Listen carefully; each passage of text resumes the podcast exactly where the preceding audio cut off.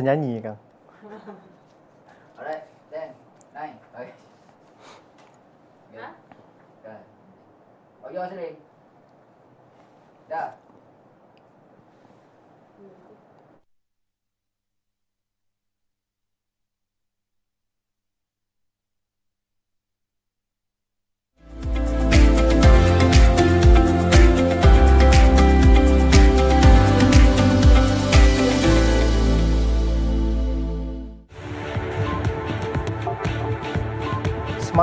Petang berikut antara tajuk utama. Proses merobohkan Stadium Shah Alam tidak melibatkan peledak atau bom.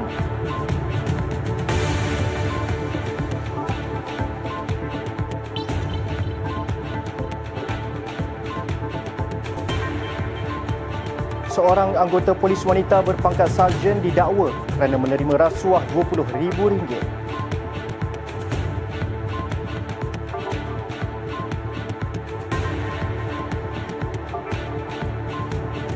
Sepasang pengantin tetap meneruskan majlis perkahwinan meskipun dalam zon perang.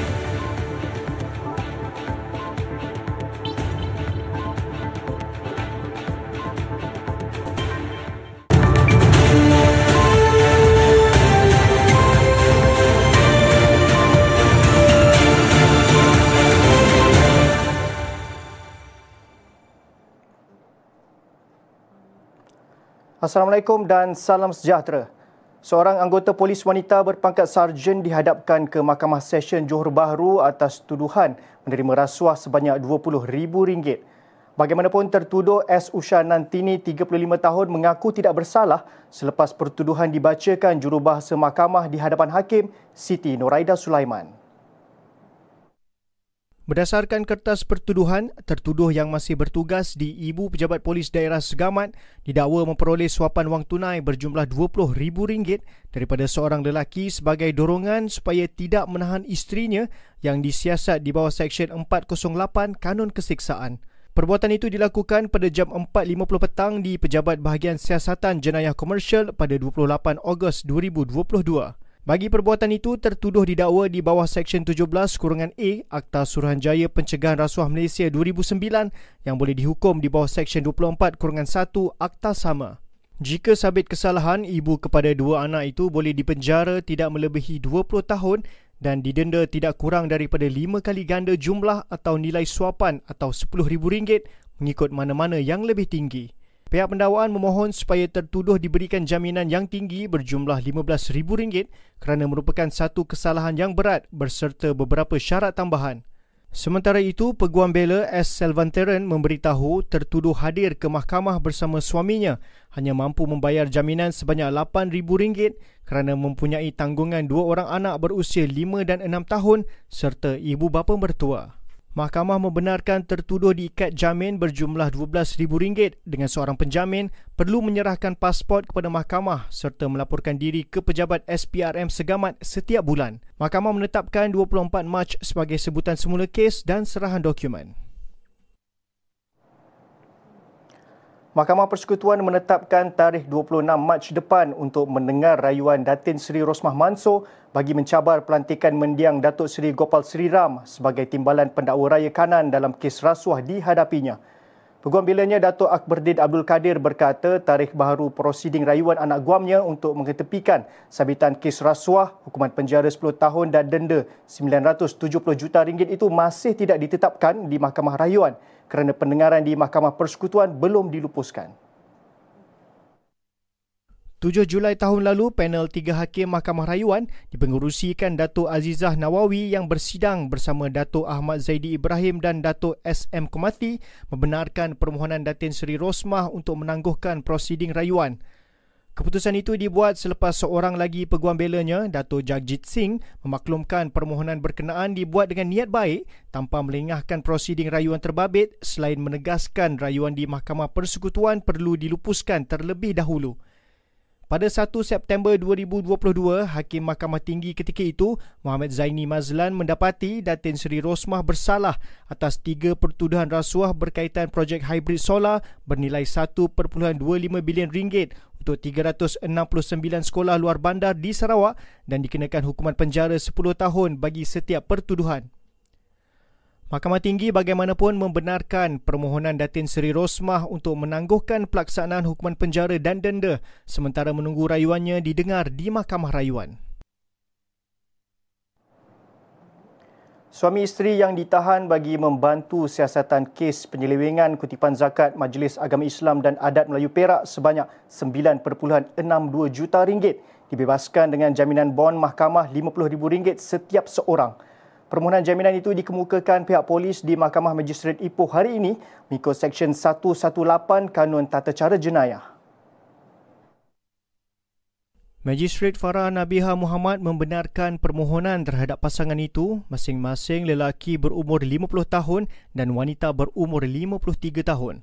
Pasangan yang bertindak sebagai ejen kutipan zakat itu tiba di mahkamah dengan berpakaian biasa diiringi polis pada jam 9.30 pagi dan dibebaskan kira-kira 20 minit kemudian selepas membayar jaminan. Pada 5 Januari lalu, Ketua Polis Perak Datuk Seri Muhammad Yusri Hassan Basri mengesahkan pasangan itu ditahan di Kuala Lumpur kira-kira jam 12.35 tengah hari. Mereka direman tujuh hari mulai 6 hingga 12 Januari sebelum disambung reman tiga hari lagi yang berakhir hari ini. Terdahulu, media melaporkan Jabatan Siasatan Jenayah Komersial Bukit Aman sedang menyiasat sebuah syarikat dilantik sebagai ejen kutipan zakat Majlis Agama Islam dan Adat Melayu Perak selepas disyaki menyeleweng kutipan zakat sebanyak 9.62 juta ringgit. Pengarah Jabatan Siasatan Jenayah Komersial Bukit Aman, Datuk Seri Ramli Muhammad Yusof berkata, Siasatan dijalankan selepas syarikat terbabit dipercayai gagal mendepositkan zakat bermula Mac hingga September 2023. Menurut beliau, kes tersebut antara empat kes jenayah pecah amanah berkait kutipan zakat dalam tempoh tahun lalu di mana dua kes direkodkan di Selangor manakala masing-masing satu kes di Terengganu dan Perak. Seorang lelaki dijatuhi hukuman penjara 8 tahun manakala isterinya pula 7 tahun oleh Mahkamah Session Kelang atas pertuduhan melakukan amang seksual terhadap seorang remaja perempuan orang kurang upaya OKU Lembam berusia 14 tahun yang merupakan sepupu mereka sendiri. Hakim Norida Adam menjatuhkan hukuman itu ke atas tertuduh lelaki berusia 33 tahun dan isteri 36 tahun dengan masing-masing mengekalkan pengakuan bersalah atas semua pertuduhan yang dihadapi pada 8 Disember tahun lalu. Pada prosiding itu, Norida menjatuhkan hukuman kepada pasangan berkenaan dengan dihukum penjara lima tahun atas pertuduhan melakukan amang seksual fizikal dengan memegang anggota badan mangsa bagi tujuan seksual. Selain itu, mereka juga dihukum penjara dua tahun atas pertuduhan secara bersama melakukan amang seksual bukan fizikal iaitu menyebabkan mangsa memerhati perbuatan kedua-dua tertuduh yang bersifat seksual. Bagaimanapun tertuduh lelaki itu juga dihukum penjara setahun atas pertuduhan menyimpan beberapa video lucah dalam telefon bimbit miliknya. Semua kesalahan tersebut didakwa dilakukan di sebuah rumah di Kuala Langat pada 12 November dan 1 Disember 2023. Jom tahu mengenai informasi bencana. Bila berlaku sesuatu bencana, anda boleh melayari laman web portal bencana bagi mengetahui info laporan bencana dalam negara. Layari laman web Met Malaysia bagi mendapatkan info ramalan cuaca. Untuk ketahui info paras air, anda boleh rujuk di laman web Jabatan Pengairan dan Saliran Malaysia. Dapatkan info pusat pemindahan sementara di laman web Jabatan Kebajikan Masyarakat. Layari laman web Jepun untuk tahu mengenai info ramalan pasang surut dan dapatkan info kerosakan cerun, tanah, jalan raya dan jambatan di laman web Jabatan Kerja Raya.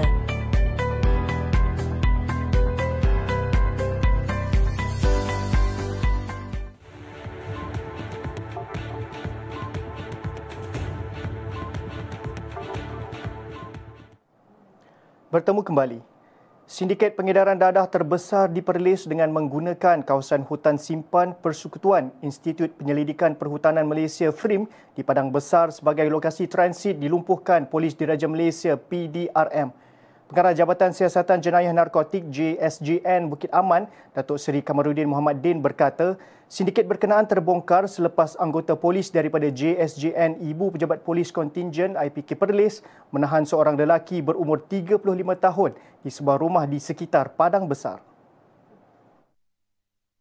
35 tahun dan hasil siasat yang dijalankan terhadap suspek telah mendedahkan uh, tempat penyimpanan jumlah besar dadah iaitu di kawasan hutan simpan persekutuan ataupun Forest Reserve Institute Malaysia. Hasil pemeriksaan yang dijalankan di tempat penyimpanan tersebut telah menyumpai 20 guni yang berjahit di dalamnya terdapat 480 bungkusan plastik teh Cina Guang Yang Wang disyaki dadah jenis methamphetamine yang diletakkan di dalam tori besi yang ditutup oleh ranting dan daun. Mengulas lanjut, Datuk Seri Kamarudin berkata dalam kejadian itu juga, empat lelaki berusia antara 21 hingga 42 tahun ditahan bagi membantu siasatan berkenaan. Ujarnya risikan polis turut mendapati sindiket itu aktif sejak setahun lalu dan menggunakan laluan film tersebut sebagai transit untuk membawa masuk bekalan syabu dari negara jiran. Sementara itu, Datuk Seri Kamarudin berkata hasil saringan air kencing suspek mendapati kesemuanya positif dadah jenis ketamin dan syabu selain turut mempunyai pelbagai rekod lampau bersabit kes jenayah dan dadah. Semua rampasan tersebut dianggarkan bernilai 19 juta ringgit dan kes disiasat mengikut Seksyen 39B Akta Dadah Berbahaya 1952. Dalam perkembangan lain, nilai aset seorang rakyat Malaysia yang digelar sebagai Raja Dadah yang ditahan di Laos pada 29 Disember lalu dianggarkan berjumlah 190 juta ringgit. Datuk Seri Kamarudin berkata suspek berusia 41 tahun dari Perak itu juga pernah ditahan sebelum ini di bawah Akta Dadah Berbahaya Langkah-Langkah Pencegahan Khas 1985 dalam kurungan Akta 316. Untuk makluman kita pernah ambil tindakan LPK ke atas dia dan kita pun telah buat rampasan sebelum ini Ah, dan uh, sebahagiannya telah kita lucuk hak dan sebahagiannya telah kita pulangkan semula.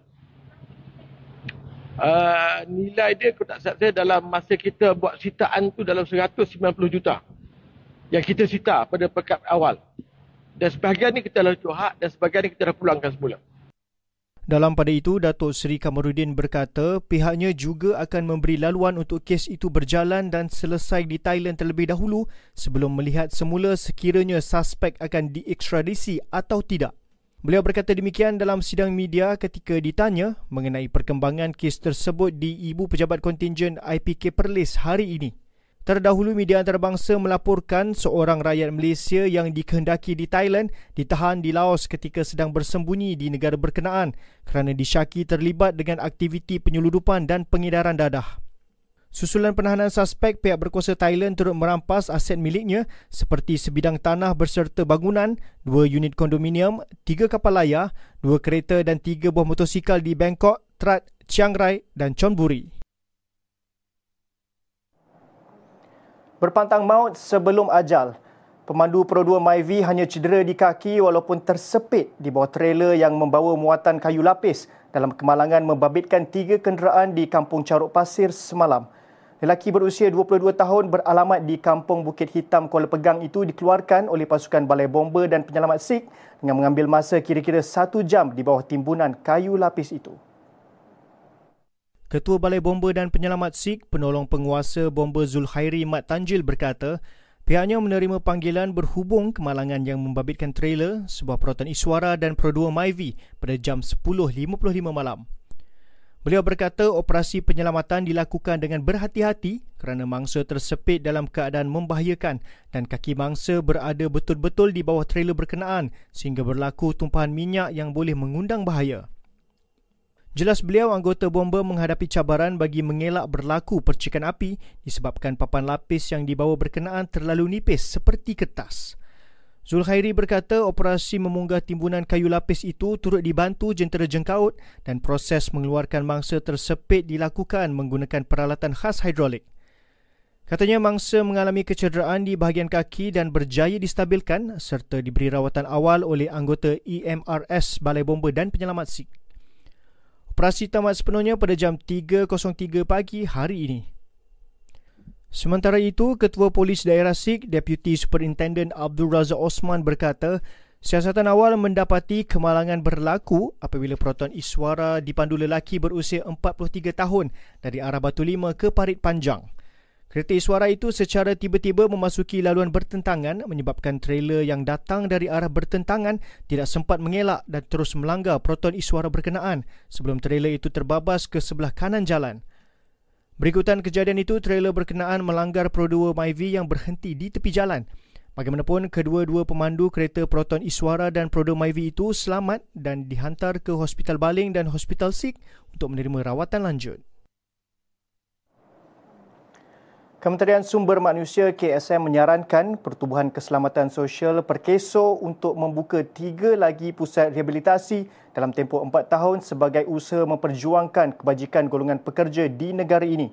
Menterinya Stephen Sim Chi Kiong berkata cadangan mewujudkan lebih banyak pusat rehabilitasi itu juga bertepatan dengan tiga indikasi utama kementerian iaitu pengukuhan kebajikan pekerja, peningkatan kemahiran serta keberhasilan pekerja. Mengulas lanjut, Steven berkata sejak 10 tahun lalu, hanya sebuah pusat berkenaan iaitu Pusat Rehabilitasi Perkeso Tun Abdul Razak PRPTAR Air Keruh manakala di Perak masih dalam pembinaan dan yang ketiga adalah di Terengganu. Ujarnya sejak dibuka pada Oktober 2014, seramai 15,214 individu sudah menerima rawatan di PRPTAR pertama di Malaysia dan Asia Tenggara itu yang mengintegrasikan rehabilitasi perubatan serta latihan vokasional. Dalam pada itu, Steven turut memaklumkan daripada jumlah berkenaan, kira-kira 70% berjaya kembali ke tempat kerja selepas menjalani rawatan pemulihan intensif di pusat rehabilitasi terbabit.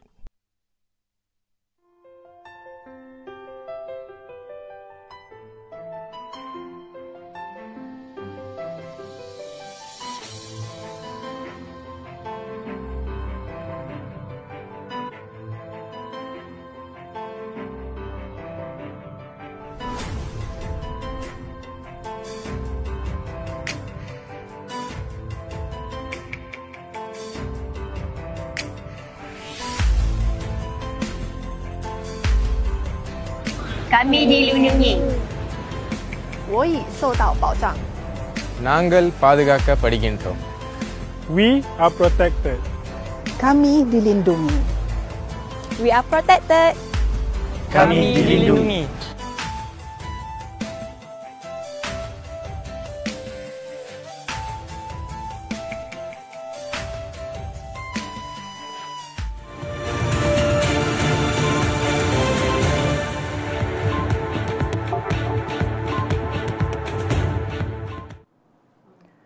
Kita beralih ke berita tempatan. Datuk Menteri Besar Datuk Seri Amiruddin Syari menyatakan hasrat untuk mengadakan perjumpaan bersama penjawat awam bagi persediaan kajian separuh penggal yang akan dibentangkan pada Jun atau Julai depan. Katanya ia bagi memperkemas penglibatan penjawat awam daripada pelbagai peringkat untuk membincang hala tuju negeri Selangor.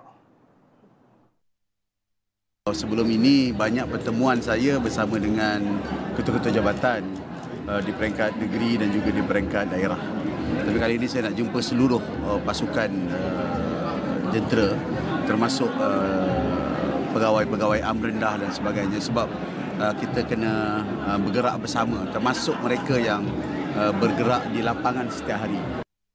Tambah beliau, perjumpaan tersebut dijangka akan bermula seawal Februari depan. Beliau berkata demikian selepas hadir Majlis Himpunan Penjawat Awam dan Amanat Tahun Baru 2024 siang tadi. Dalam pertemuan sama, beliau turut mengulas mengenai hala tuju ekonomi Selangor 2024. Beliau yakin dengan pengalaman tahun-tahun sebelum ini, sasaran baharu iaitu 50 bilion ringgit mampu dicapai. Pertambahan KDNK, uh, kita perlu meningkat minimum dalam 5 hingga 6% lagi. Jadi kalau pertumbuhan 5-6% itu dapat dicatatkan, minimum kita dapat meningkat uh, lebih kurang 0.4 hingga 0.5% daripada apa yang telah kita kontribut sekarang. Maknanya daripada 25 mungkin boleh meningkat kepada 26% uh, sumbangan KDNK. Dalam perkembangan lain, proses merobohkan Stadium Shah Alam bagi pembangunan semula Kompleks Sukan Shah Alam KSSA yang baharu tidak akan menggunakan peledak atau bom, sebaliknya secara manual. Datuk Seri Amiruddin mendedahkan usaha berkenaan akan dilaksanakan selepas substesen Tenaga Nasional Berhad TNB yang terletak di Seksyen 13 selesai dialihkan. Ya, uh, dia akan berlaku. Saya kena saya uh, akan pastikan semua. Uh, tapi kita tak boleh menggunakan peledak ataupun bom. Sebab efek pertamanya adalah uh, dia akan bagi kesan kepada kejiranan dia Sebab itu dia akan buat secara manual dan akan ambil masa yang panjang sedikit. Yang kedua, uh, kita juga tengah selesaikan isu substation. Di sana ada substation TNB. Substation TNB itu membekalkan tenaga untuk stesen 13. Sekarang kita sedang ubah uh, aliran. Kalau tak nanti the whole stesen 13 akan bergelap lah. Terdahulu Datuk Seri Amiruddin sebelum ini mengesahkan Majlis Bandaraya Shah Alam MBSA sudah memberi kelulusan untuk melaksanakan projek pembangunan KSSA. Kerajaan negeri menghantar pelan kebenaran merancang bagi projek KSSA pada 15 November lalu bermula dengan merobohkan Stadium Shah Alam. Projek pembangunan semula KSSA yang membabitkan kawasan seluas 76.08 hektar itu dijangka siap menjelang 2026. Duli Yang Maha Mulia Sultan Selangor, Sultan Sharafuddin Idris Shah Al-Haj dan Duli Yang Maha Mulia Tengku Permaisuri Selangor, Tengku Permaisuri Nur Ashikin telah selamat tiba di Bandar Seri Begawan Brunei Darussalam. Baginda berdua menyantuni jemputan diraja ke Majlis Persantapan Diraja sempena perkahwinan anak anda Sultan Brunei Pengiran Muda Abdul Matin Bolkiah bersama pengiran anak isteri Anisha Rosnah Adam. Menerusi perkongsian di Facebook Selangor Royal Office, setibanya di Villa Penginapan Tetamu Kehormat, baginda berdua berkenan menerima menghadap Pesuruhjaya Tinggi Malaysia ke negara Brunei Darussalam, Tuan Yang Terutama Raja Dato' Reza Raja Zaib Shah dan isteri Datin Roslina Ismail. Khamis lalu, putera Abdul Matin dan Dayang Anisha selamat bernikah di Masjid Omar Ali Saifuddin manakala pada keesokan harinya telah berlangsung istiadat persandingan diraja di Istana Nurul Iman Bandar Seri Begawan. Majlis istiadat bersanding pengantin diraja Brunei itu turut dihadiri Perdana Menteri Datuk Seri Anwar Ibrahim bersama isteri Datuk Seri Dr. Wan Azizah Ismail. Putera Matin, 32 tahun, merupakan anak ke-10 Sultan Brunei, Sultan Hassanal Bolkiah.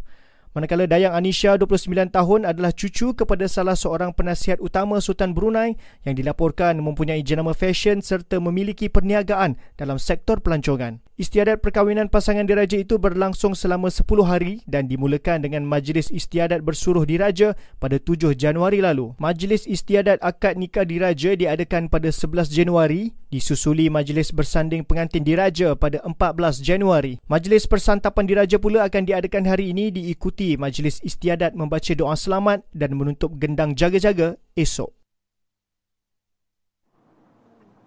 Akademi Kepimpinan Wanita yang diperkenal pada 2020 bagi memberdaya golongan itu setakat ini telah melahirkan 280 graduan.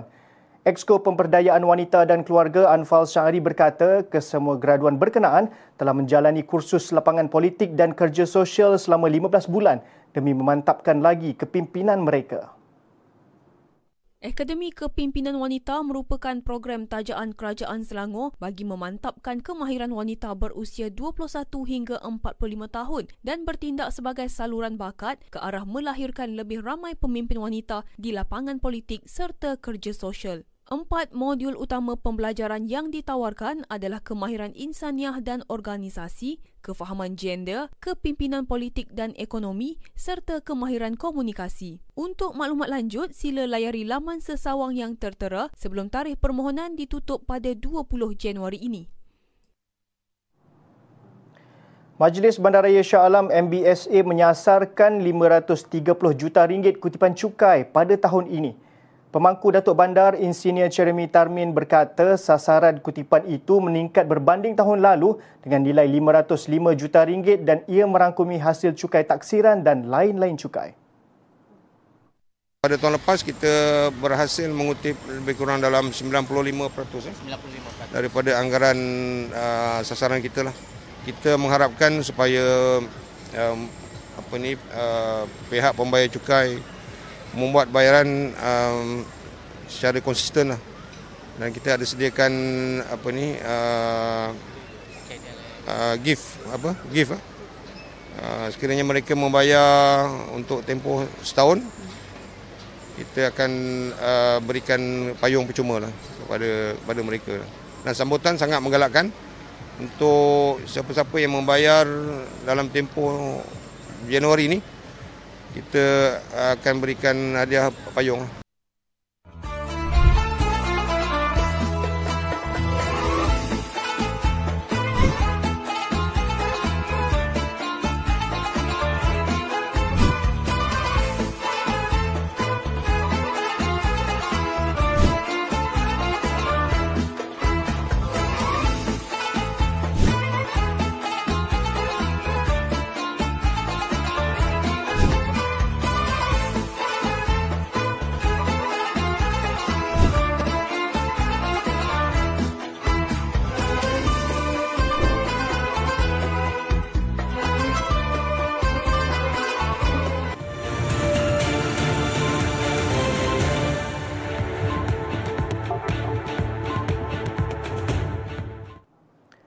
Kita ke perkembangan sukan. Detik satu setengah pagi esok, Malaysia bakal memulakan langkah sebenar perjuangan Harimau Malaya di pentas pusingan akhir Piala Asia 2023. Skuad kendalian Kim Panggon akan turun menentang Jordan di Stadium Al-Janub bagi saingan pembukaan kumpulan E dan menjadi penampilan semula skuad negara di kejohanan tertinggi Asia itu selepas 2007. Tampil atas tiket sebagai tuan rumah pada 2007, skuad negara bagaimanapun berdepan situasi mengecewakan apabila gagal mengutip sebarang mata dan menghuni tangga tercorot dalam kumpulan C. Penampilan Harimau Malaya kali ini tampak lebih mengujakan semua pihak apabila skuad negara layak secara merit buat kali pertama ke pusingan akhir selepas tempoh 43 tahun. Malah anak buah Panggon berada pada prestasi terbaik berdasarkan keputusan positif yang diraih mereka dalam aksi persahabatan dan kelayakan Piala Dunia 2026, Piala Asia 2027 sebelum ini termasuk berjaya mengatasi pasukan di ranking lebih tinggi. Berdepan Jordan yang berada di ranking ke-87 dunia, ia bukan tugas mudah buat Harimau Malaya, apatah lagi harapan tinggi diletakkan penyokong untuk mereka meraih keputusan positif pada aksi sulung di Qatar. Tiba di Qatar sejak dua minggu lalu, skuad negara seharusnya sudah menyesuaikan diri dengan keadaan di negara itu terutama keadaan cuaca yang sedikit sejuk berbanding Malaysia. Kini hanya tinggal perancangan dan keupayaan pemain untuk menterjemahkan apa yang dimahukan Panggon sepanjang 90 minit di atas padang bagi memerangkap skuad The Chivalrous Ones. Sementara itu, penyerang Harimau Malaya Faisal Halim menyifatkan keadaan permukaan padang yang menarik di Stadium Al-Janub menambah keterujaannya untuk beraksi berdepan Jordan. Katanya peluang yang ada ini merupakan yang terbaik untuk skuad kebangsaan membuktikan kemampuan mereka. Suasana stadium memang sangat menarik. Keadaan padang memang sangat teruja lah sebagai kita seorang pemain. Uh, inilah satu peluang yang terbaik untuk pasukan kita membuktikan yang sekarang kita mampu lah untuk bersaing uh, tak, tak perlu komplain lagi buat padang lah. Esok adalah untuk masa yang kita perlu berjuang habis-habisan untuk Malaysia. Aksi pertama kumpulan E berdepan Jordan menjadi perlawanan penting buat Harimau Malaya dengan ia bakal mempengaruhi peluang skuad negara untuk kepusingan seterusnya. Dalam pada itu, Kementerian Belia dan Sukan akan menyediakan dua skrin besar di Stadium Nasional Bukit Jalil untuk membolehkan penyokong menyaksikan aksi skuad negara pada Piala Asia. Menteri Belia dan Sukan Hanayo berkata skrin besar itu akan menayangkan ketiga-tiga perlawanan membabitkan skuad negara. Majlis Sukan Negara menerusi Facebook meletakkan senarai lokasi tayangan skrin besar yang dianjurkan KBS. Selain Stadium Nasional Bukit Jalil, warga Lembah Kelang juga boleh menonton di laman MBPJ Petaling Jaya atau Dataran Putrajaya. Manakala di 12 negeri lain juga terdapat lokasi tayangan skrin besar. Selain tayangan skrin besar, pihak KBS juga menyediakan pelbagai aktiviti untuk para penonton ketika menantikan perlawanan bermula. Antara aktiviti yang disediakan adalah cabutan bertuah, cuba jaya penalti, pemberian jersey khas serta persembahan aksi bola sepak bebas. Bagi perlawanan antara Malaysia dan Jordan pada jam 1.30 pagi esok, aktiviti sampingan akan bermula seawal jam 8 malam ini. Rakyat Malaysia boleh menyemak laman sosial Majlis Sukan Negara untuk mendapatkan maklumat lanjut serta menyemak senarai lokasi. Kita ke laporan antarabangsa. Sepasang pengantin tetap meneruskan majlis perkahwinan mereka meskipun masih berada dalam situasi perang di Gaza. Wanita dikenali sebagai Afnan Jibril, 17 tahun berkata dia seronok apabila dikelilingi keluarga dan rakan-rakan yang bertepuk tangan dan bersorak pada hari perkahwinannya. Bapanya Muhammad Jibril berkata mereka tidak akan mengalah dengan situasi yang dihadapi biarpun berdepan dengan kematian pada bila-bila masa. Saudara mara berkumpul untuk majlis perkahwinan pasangan itu di sebuah bilik kecil di bangunan sekolah di Bandar Selatan Rafah berhampiran sempadan Mesir. Bandar itu diserang Israel setiap hari dan keluarga kedua-dua pengantin antara ratusan ribu rakyat Palestin yang melarikan diri dari pertempuran di kawasan lebih jauh di utara. Semasa perang berlangsung, kedua-dua keluarga merasakan tiada apa yang dapat diperoleh daripada hanya duduk menunggu dan mereka bersetuju untuk melangsungkan perkahwinan itu. Pasangan pengantin baru itu merupakan sebahagian daripada penduduk yang kehilangan tempat tinggal akibat keganasan Zionis Israel. Berita itu tadi mengakhiri semasa 6 petang hari ini. Sebelum berpisah, kami tinggalkan anda dengan kemeriahan kumpulan penyokong skuad Harimau Malaya yang menyanyikan lagu Inilah Barisan Kita diiringi paluan kompang sempena saingan Piala Asia 2023 di Doha, Qatar. Saya Nizam Arifin dengan itu, Assalamualaikum dan salam hormat.